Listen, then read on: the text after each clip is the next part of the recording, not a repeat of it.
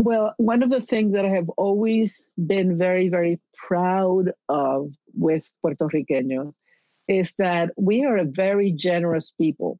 We literally give our shirts off our backs to somebody who needs it. This is this is something that that I've always really admired about in our culture.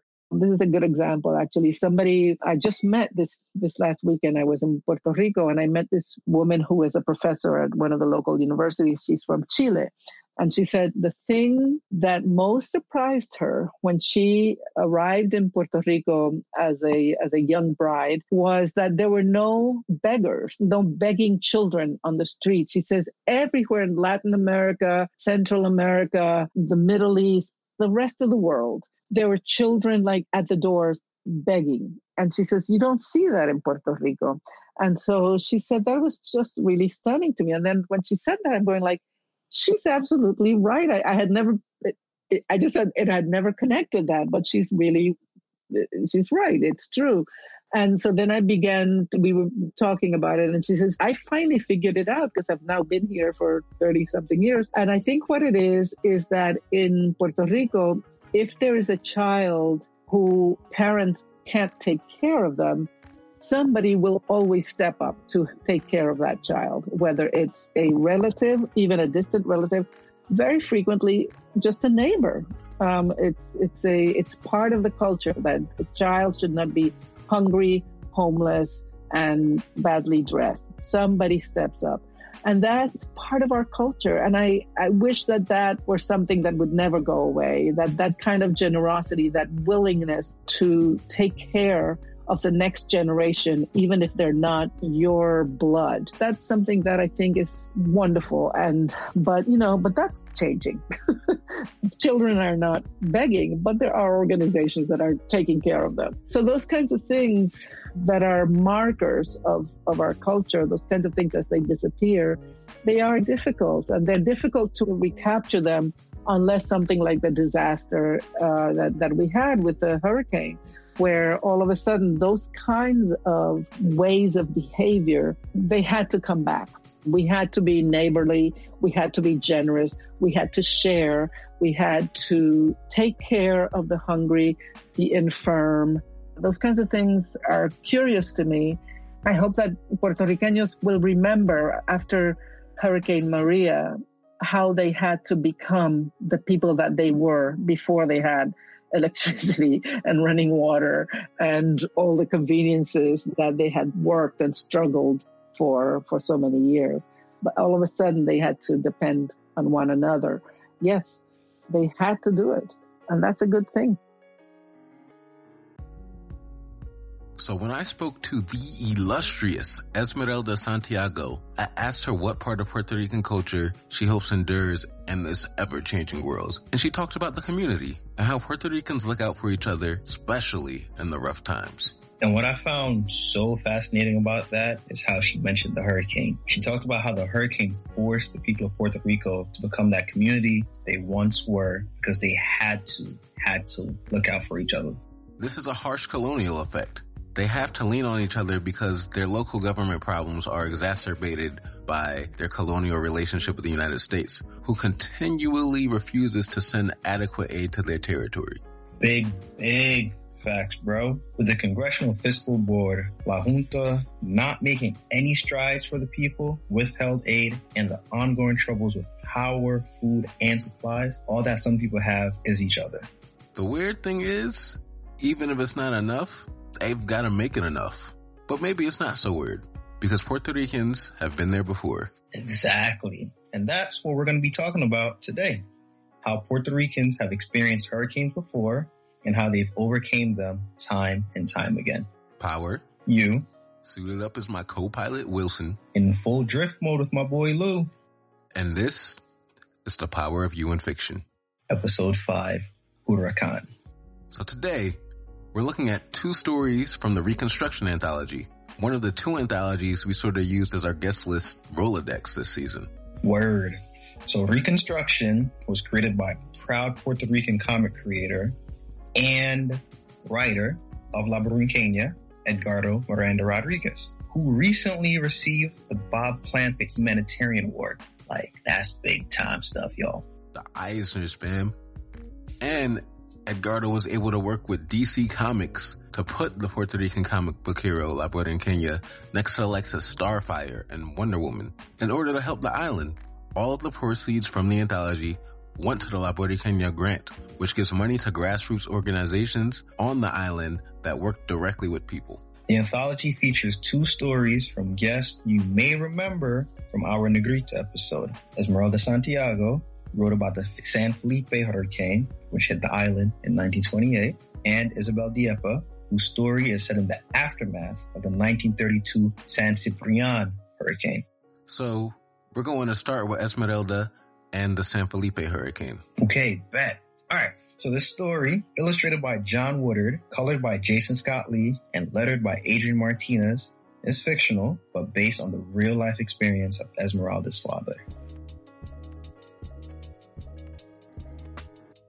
Edgardo got in touch with me when he was uh, putting this together. So he reached out to me to um, ask me if I would contribute.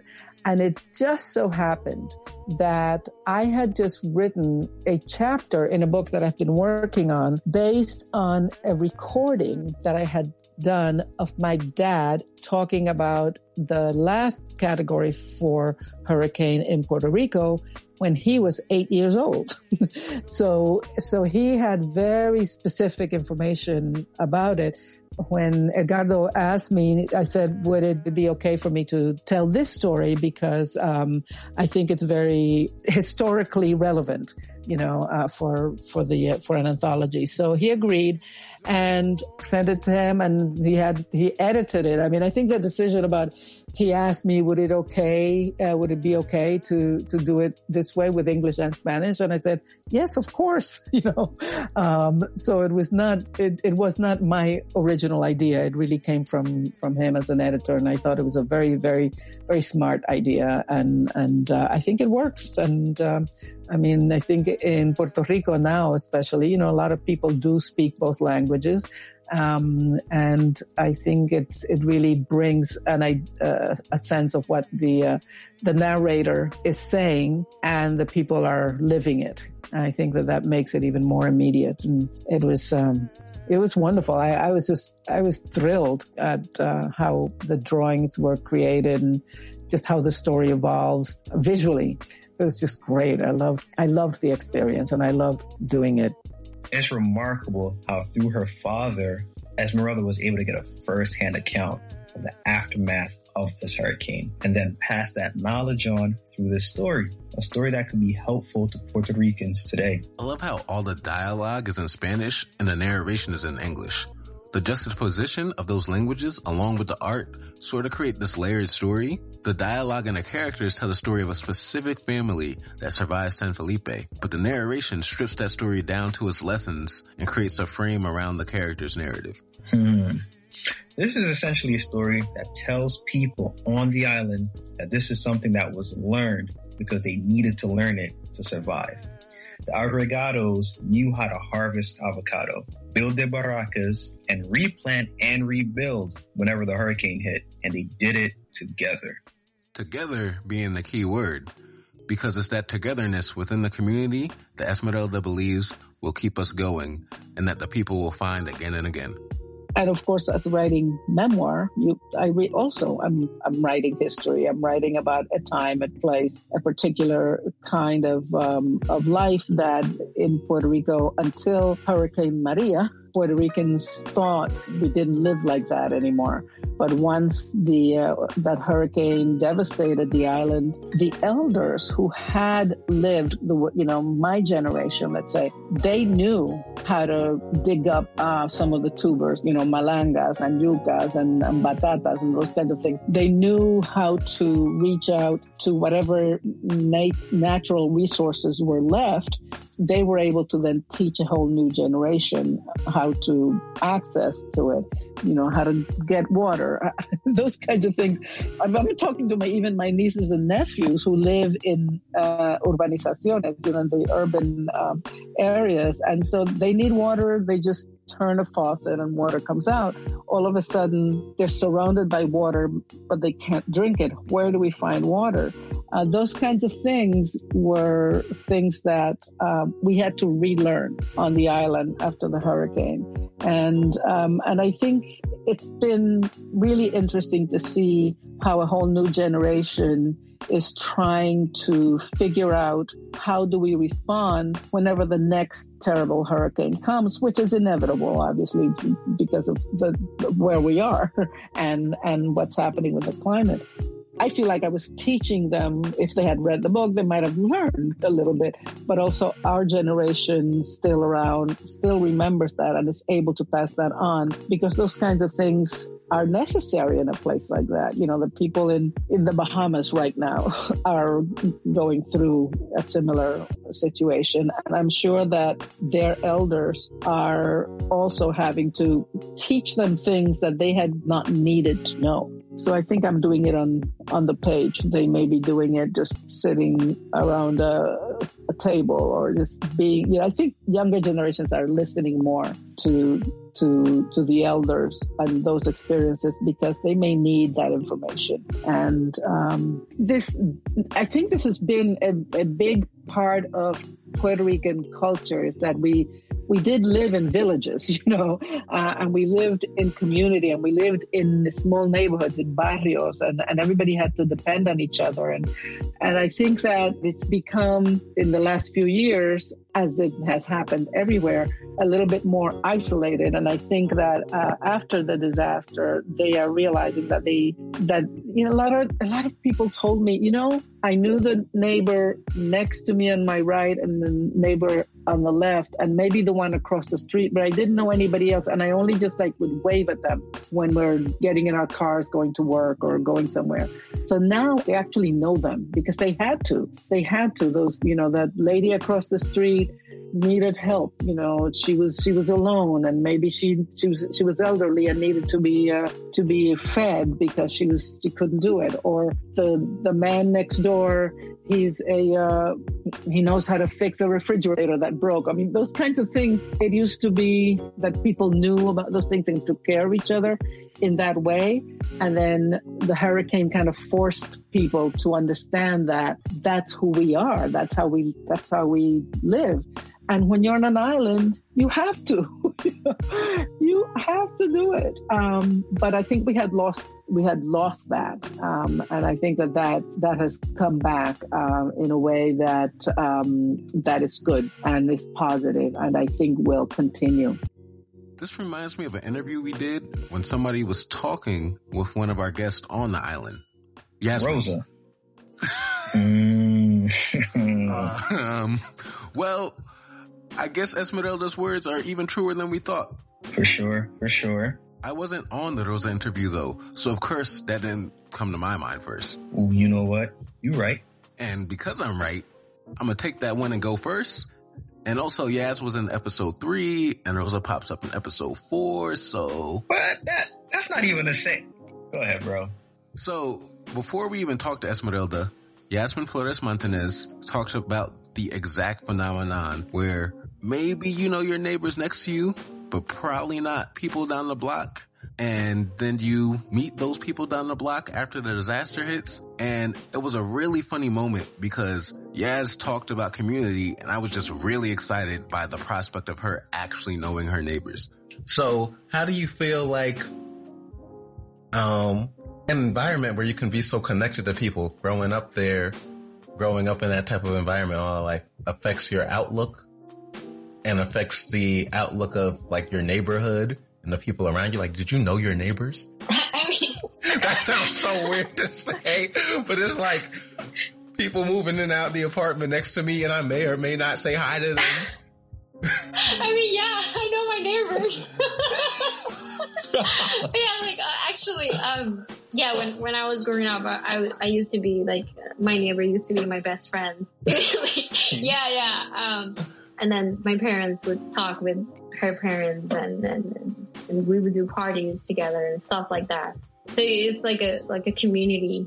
And then, you know, when like I, I wasn't there, but when Hurricane Maria happened and like my family was telling me like, yeah, all the neighbors just kind of came together and they would, you know, help each other. And like when, one didn't have like, you know, a power plant or something, they would kind of share that with everybody and like water and stuff like that. And it's like that sense of community of helping is there. And like, I don't know, people just kind of relate and just kind of worry about each other and talk. They talk a lot, but that's the thing. we talk a lot. So yeah, I do know my neighbors. Not gonna lie, that was pretty on brand for the subject at hand. Really, fam? I had to do it, but I'm not a rapper. But you know what? When I think back to my conversation with Rosa, she was talking about the exact same thing.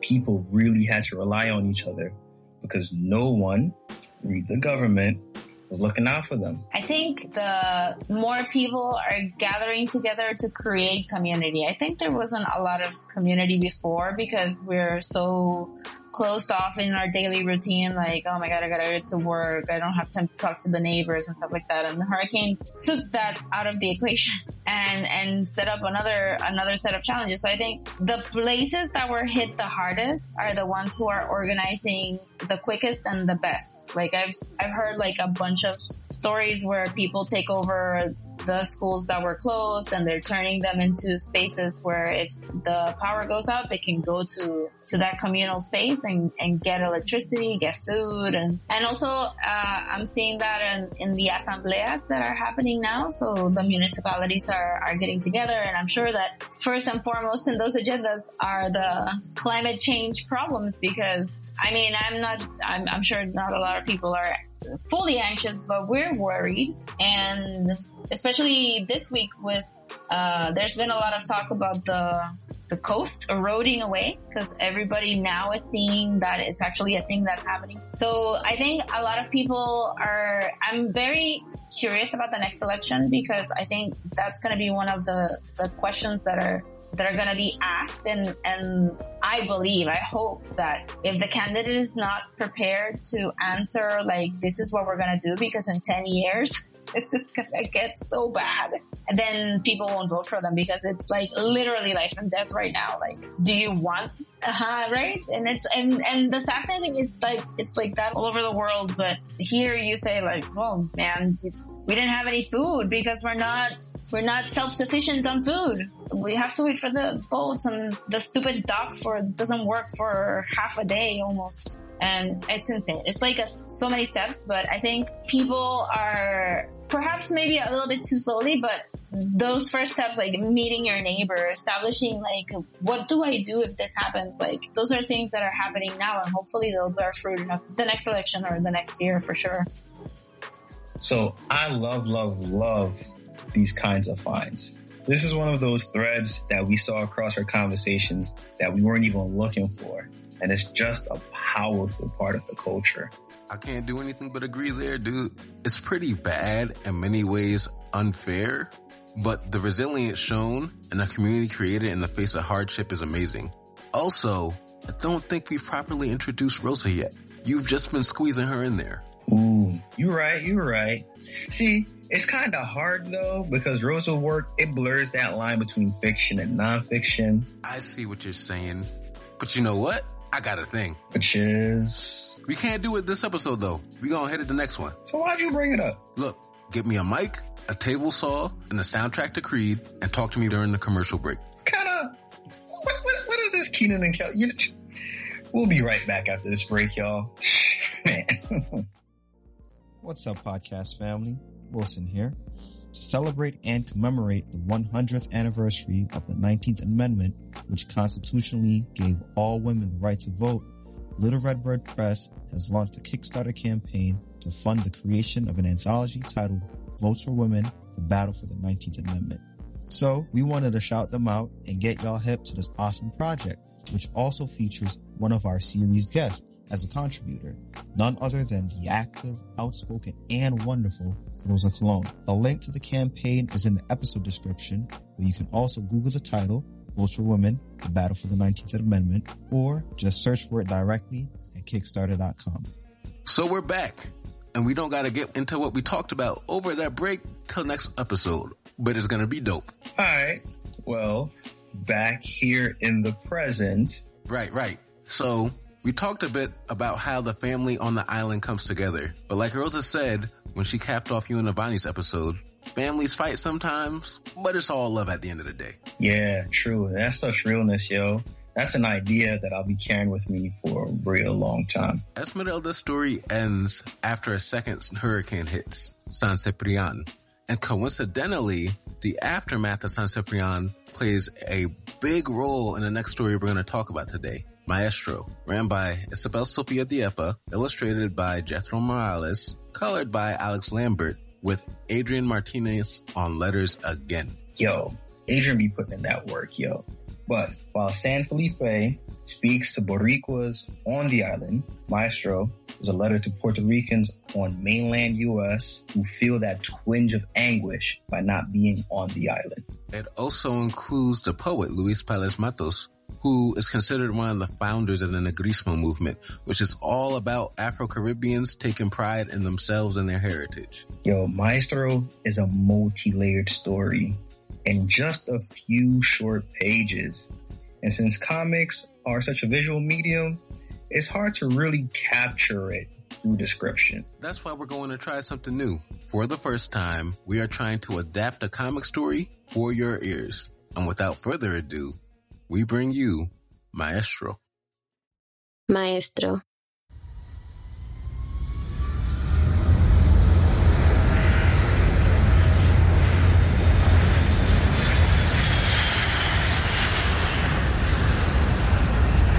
I was hoping my trip to Puerto Rico would be full of days at the beach and having fun. But instead, I feel heartbroken to be back.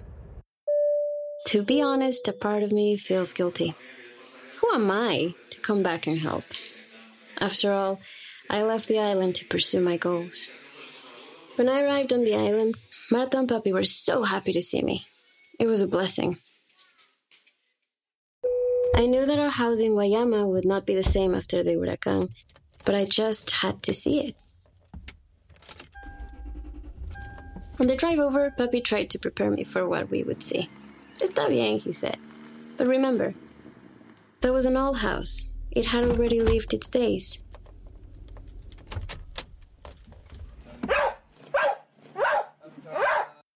Hey, Conan, you've gotten big, boy. I'm sure Conan doesn't know the difference, but Papi could probably see that I was overcome with guilt. Parts of the roof had blown off, and there were broken windows and water damage. Where was I when all of this happened? My dad has always been a glass half full kind of person, where I have always been a bit more pessimistic. I looked around the house to see what remained of the walls I grew up in. I took a moment to collect myself. Then I hear Papi's voice. Tengo algo especial para ti. Papi, el traje de la abuela Ramona. I couldn't believe it. I thought we lost it before the storm ever even happened. I hugged Papi and slid on the beautiful green dress that belonged to my grandmother. Having the dress on made me feel safe. I felt relaxed for the first time since I'd been back and drifted. Off.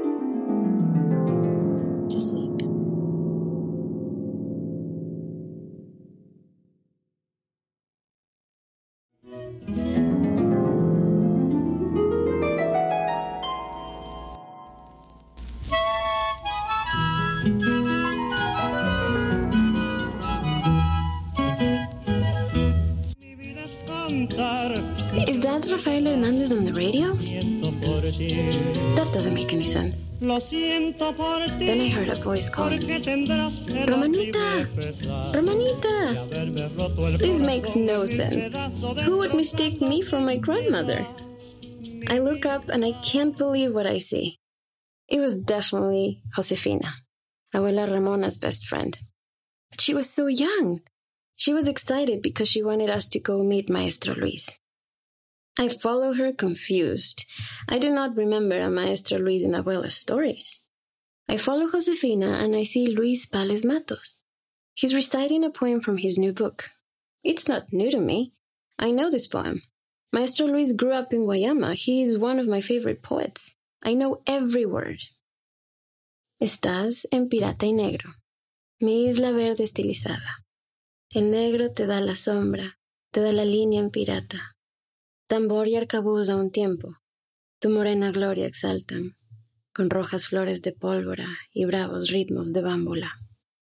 Cuando el huracán desdobla su fiero acordeón de ráfagas, en la punta de los pies, ágil, valladera, danza sobre la alfombra del mar, con fina pierna de palmas. Ten con ten, el tema local. He read every word beautifully. When he was done, Josefina insisted we had him sign our book. As he signed our book, he tells me it's been five years since Huracan San Ciprián. I was. Was I really? In 1937? The Guayama I was looking at was full of citrus trees, and Maestro Luis said that the sugarcane and coffee crops were getting better. He assured me it would be okay. We are like the roots of the palm trees, he said. We are sturdy and love our tierra borinquen. As I walked back home with Josefina, I took in the scenery. The trees stretching toward the sky and the smell of the amapolas. I could stay here forever. Josefina went inside the house, but I wanted to stay here just a little longer. I laid in the hammock we had in the backyard and began reading the book from Maestro.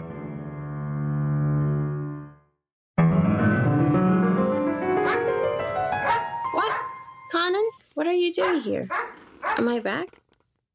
I must have dozed off. It looked like next to me on the bed was the book from my dream. But it couldn't be. There was only one way to confirm. I opened it, and inside was this note. Para Josefina y Ramonita. El alma de Puerto Rico vive en ustedes. The soul of Puerto Rico lives in you. Ojalá que el amor y la poesía siga creciendo. I hope your love of poetry continues to grow. Con la ayuda de ustedes, las tradiciones y cultura de nuestra isla vivirán para siempre. With your help, the traditions and culture of our island will live forever. Atentamente, Luis Pales Matos. Paloma, ¿lista? I hear Papi's voice downstairs. I will change and then I'll be right down.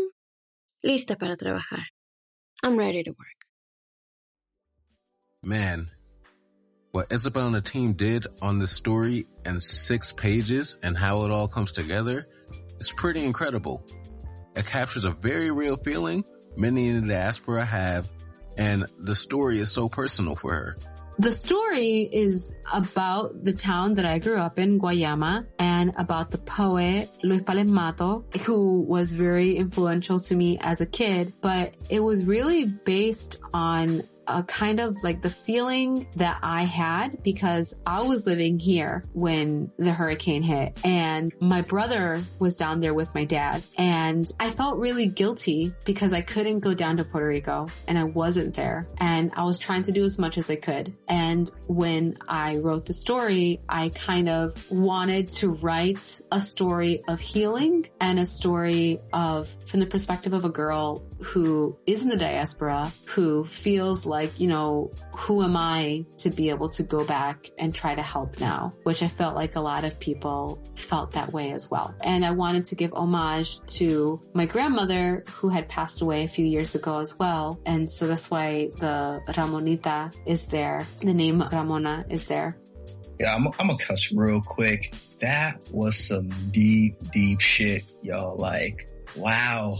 So, yeah, I just, that twinge of anguish I said earlier, nah, that's a full blown punch in the chest amount of anguish. And we're just gonna have that sit there for a bit. So we're gonna loop to commercial break, gather ourselves, and see y'all on the other side.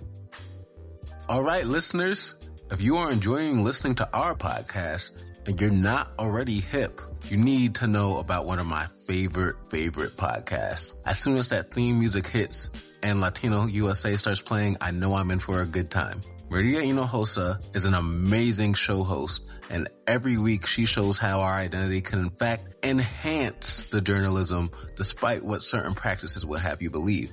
The show is a masterclass on audio storytelling, and if you haven't listened before or anything else Futuro Media puts out, we wanted to get you hip to two recent episodes. The first one, which aired January 31st, called Digging into American Dirt, covered the book's controversy. And wow, Maria did an amazing job. I mean, Wilson listened to Latino USA too, and he knows. Yeah, that thing was ridiculous. um, my knee jerk reactions were so like volatile and I was simply impressed by how level and fair and balanced Maria was. It was just kind of like, man, if I can study at her feet, I damn sure would. It's one of those all side stories that doesn't feel preachy and is intelligent and just amazing all around. Another episode they recently put out called Ornella and Violetta tells the story of a mother and her four year old daughter's relationship during her seven month detention in an ICE facility. And man, it's a real story with real letters exchanged during that time. And it's just a tearjerker. And so if you are not already hip and you are not subscribed, please, please, please go subscribe to Latino USA. Both our storytellers today are part of the diaspora and both made very real, tangible moves. Isabel, in fact, getting the first aid plane to the island because she was working with a team that was already on it before Maria even hit. After it hit, I was, I was really sad and the day after, you know, I knew that there was a total blackout and I was expect, I was expecting a blackout of certain areas. I didn't expect total complete 100% blackout, but I was like, shit. I was at work and I got this phone call that said zero zero zero zero zero zero zero zero zero. And I was like, who is this? And I thought that it was like, a, like my loan, my like student loans or something. And I was like, leave me alone. I paid you. So, but I answer it and it was my brother. He was calling from the military line because his girlfriend was in the military and he tried calling my mom, but my mom hadn't answered. And so he was like, I know that Isabel will answer any weird number. So, which is like very sweet, right? Like what a brotherly thing to say. Like, I know that you'll answer anyone. Like, okay. So, but that's also like good. I was happy I answered the phone and like, it's weird. I had done an interview with someone the day prior for an article and I accidentally left my recorder on and I didn't realize that I recorded that whole conversation with him.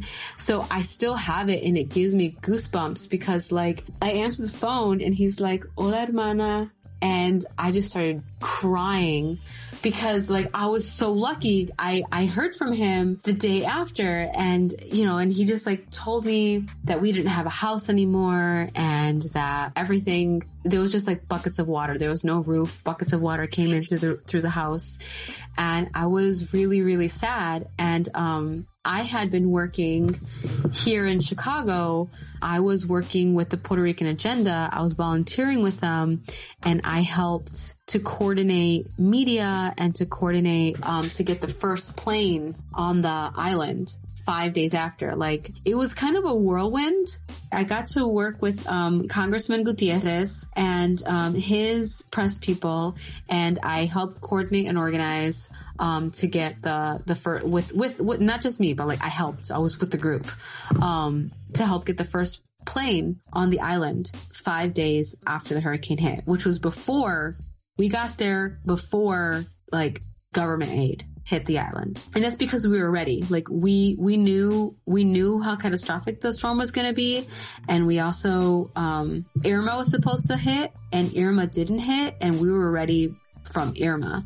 I was like, I'm a warrior. When Irma was gonna hit, I, I had just finished doing some work with the Puerto Rican Agenda and um, Jose uh, from the from the Puerto Rican Cultural Center, who um, Jose Lopez, who's the brother of Oscar Lopez. So Oscar Lopez um, was a political prisoner who Obama had pardoned, although it was never proven. He went. He was sent to jail because um, they had accused him of planning to plant bombs, but it, it was something that he didn't do.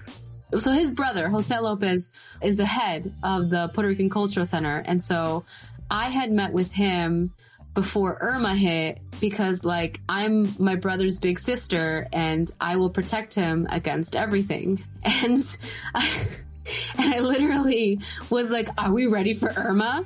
And he was like, what? And I was like, Irma's supposed to be really, really bad and we need to prepare. And so like I helped coordinate press and media and like he was like, yeah, let's work with the Puerto Rican agenda.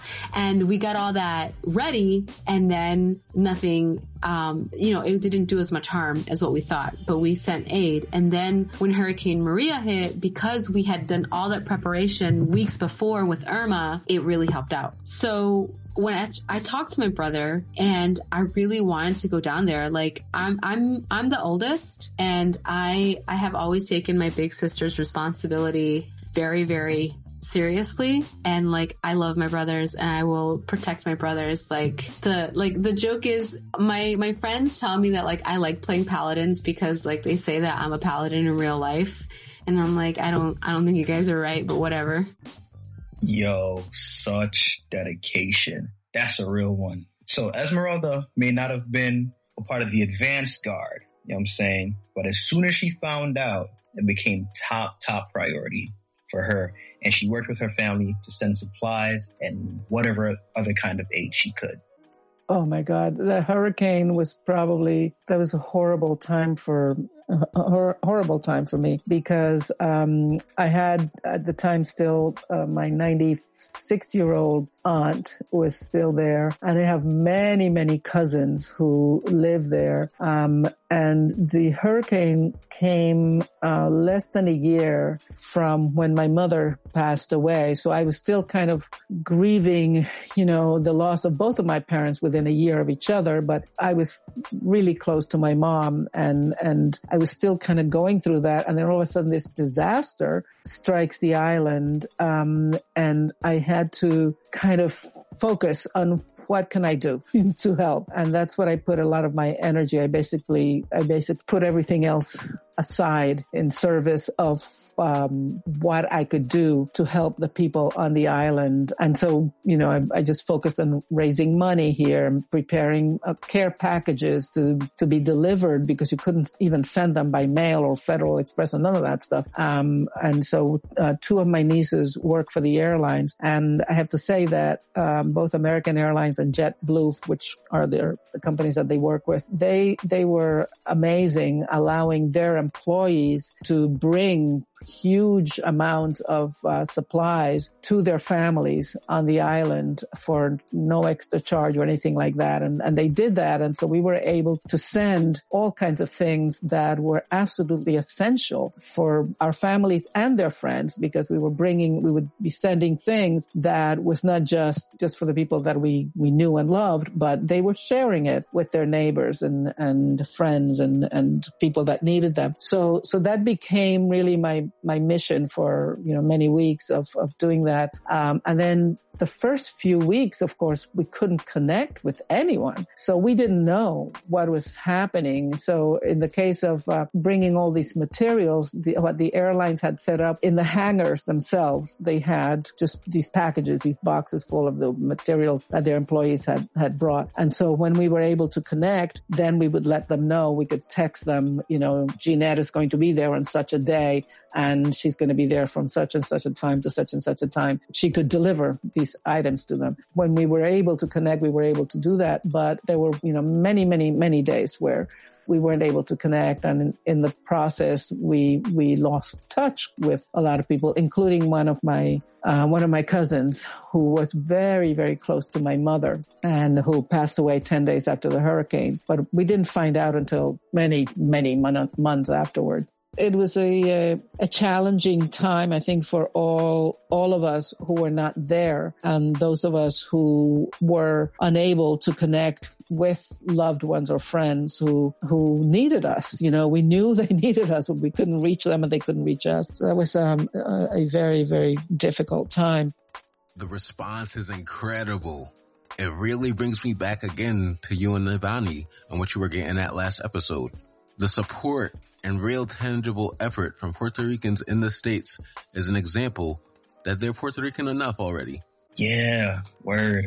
And it's like Rosa said, right? Families fight, but it's still family. It's still all love. And when it gets real, when it gets really real, come hell or high water, best believe your family will always have your back. And everyone helps in their own way. That's why before we close out the episode, I think it's only right we shout out Reconstruction, the anthology both these stories came from that was made in an effort to help people in the wake of the hurricane. Facts. So we didn't get a chance to talk to Edgardo Miranda Rodriguez, right, creator of the Reconstruction Anthology and La Kenya, but through his continual effort to help those affected by the hurricane, we put a little something together to, you know I'm saying, highlight him. We live in an era where people are more concerned with popular culture, you know? They're like, they can talk to you about the box office revenue for the last, you know, superhero film or how much this celebrity earned, but nobody can tell you how much per capita income is in Puerto Rico or how this debt is affecting real people. So I thought to myself, well, let me invade the space of popular culture and let me create my own superhero, La Borinqueña. Let's give her a colorful costume, let's give her a cape, let's give her a superhero origin story. But instead of it being based in Greek, Norse, Roman mythology, I thought to myself, well, why don't I look into Puerto Rican mythology and mysticism? And I crafted a whole story around that, connecting her to a real history, creating a character that would embrace heritage unapologetically and be a, a symbol and an icon for hope. I thought, well, let's name her La Borinqueña because that would literally translate into the Puerto Rican woman. And my wife came up with the idea, well, what what if she deals with a tropical storm? And I thought, well, in the space of comic books, it's hyperbole. Why don't oh I exaggerate it? What if it's a storm that is so severe that it leaves the entire island in a blackout? And that was nine months before Hurricane Maria.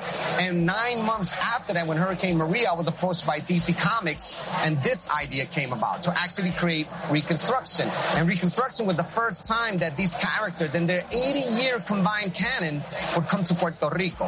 Via this book, we were able to raise a quarter of a million dollars. And my wife created the La Borinqueña Grants Program.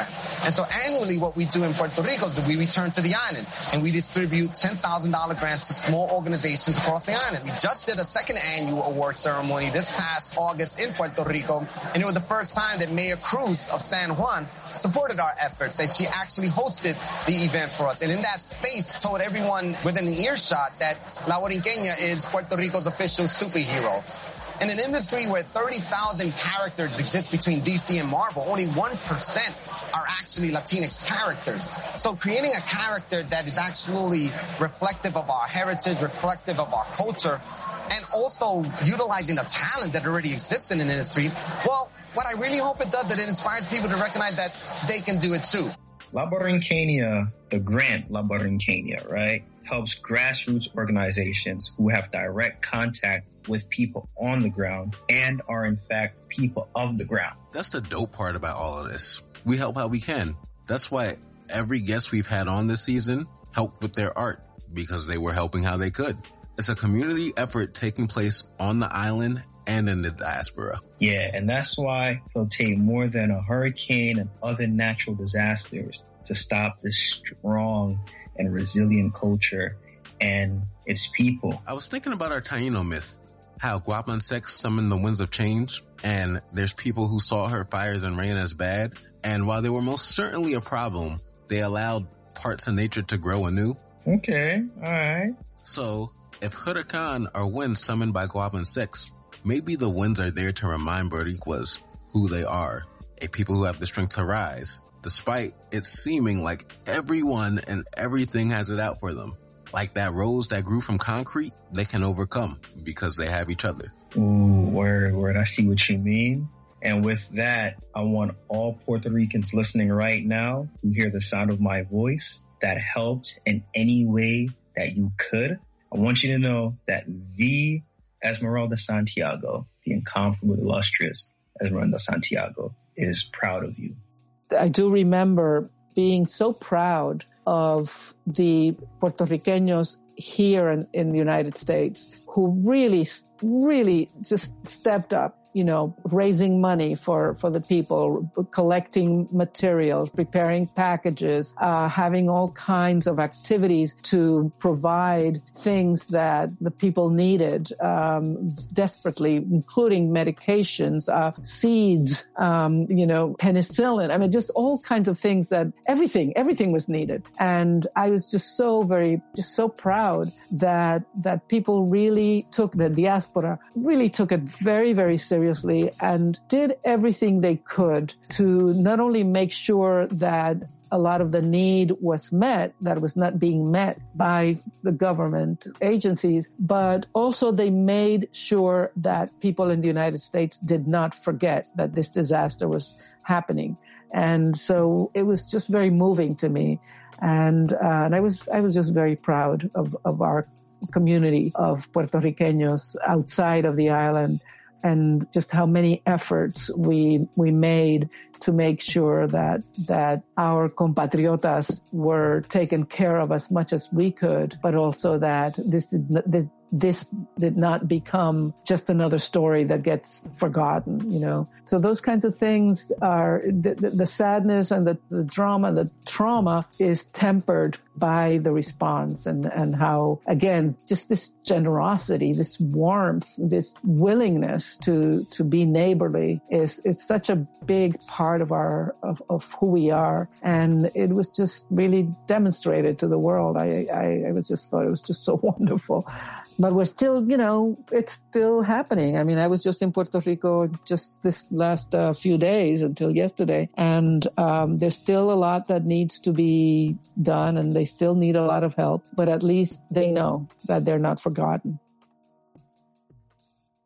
Okay, so that's all we have today on Rico en Sueños. Everything going on on the island. We hope that you can contribute in your own way. So this episode's audio dialogue editor, re-recording mixer is Vanessa Flores. This is the same job she's been doing all season long. We're going to try to be a lot more specific since that's what it says on her website. You know what I'm saying? We don't give her the title that she got. Check her out at VanessaFloresAudio.com. She's a boss. The homie Deviant Sounds is still in recovery from his accident, but he's able to work a little bit now, and so he'll still be covering our musical styling. It's a level of dedication that we really appreciate, y'all, and we're glad to have him along for the ride. Yeah, he's a real one. Shout out to him. Best, best wishes right there. So, a big, big, big shout out to our illustrator for this season's cover art, also named Vanessa Flores. You can find her ill work on Twitter at Vanny Flores and check out her website, VanessaFloresArt.com. Esmeralda and Isabel were featured as characters for our episode 2, Negrita. But a rundown of their work can still be found in the episode description, and you can go back to our episode about blackness and its intersection with Puerto Rican identity. We have to, have to, have to shout out Reconstruction Anthology, and La Borinqueña. If you have not picked that up yet, go do that. It's a great read with some amazing creators. Shout out to Isabel and her new job with the Fresno Bee. Woo. We see you, girl. Reporting and whatnot. Life changes made over the course of this season. Just three episodes. Yeah. And while we didn't get to have you on as a guest host, as we hoped, we do, do, do hope that we did justice to your piece, maestro. Shout out to Nilce Alvarez, who came through in the clutch with the voice work to make that audio adaptation happen. I appreciate you so much. There we go. Mm-hmm.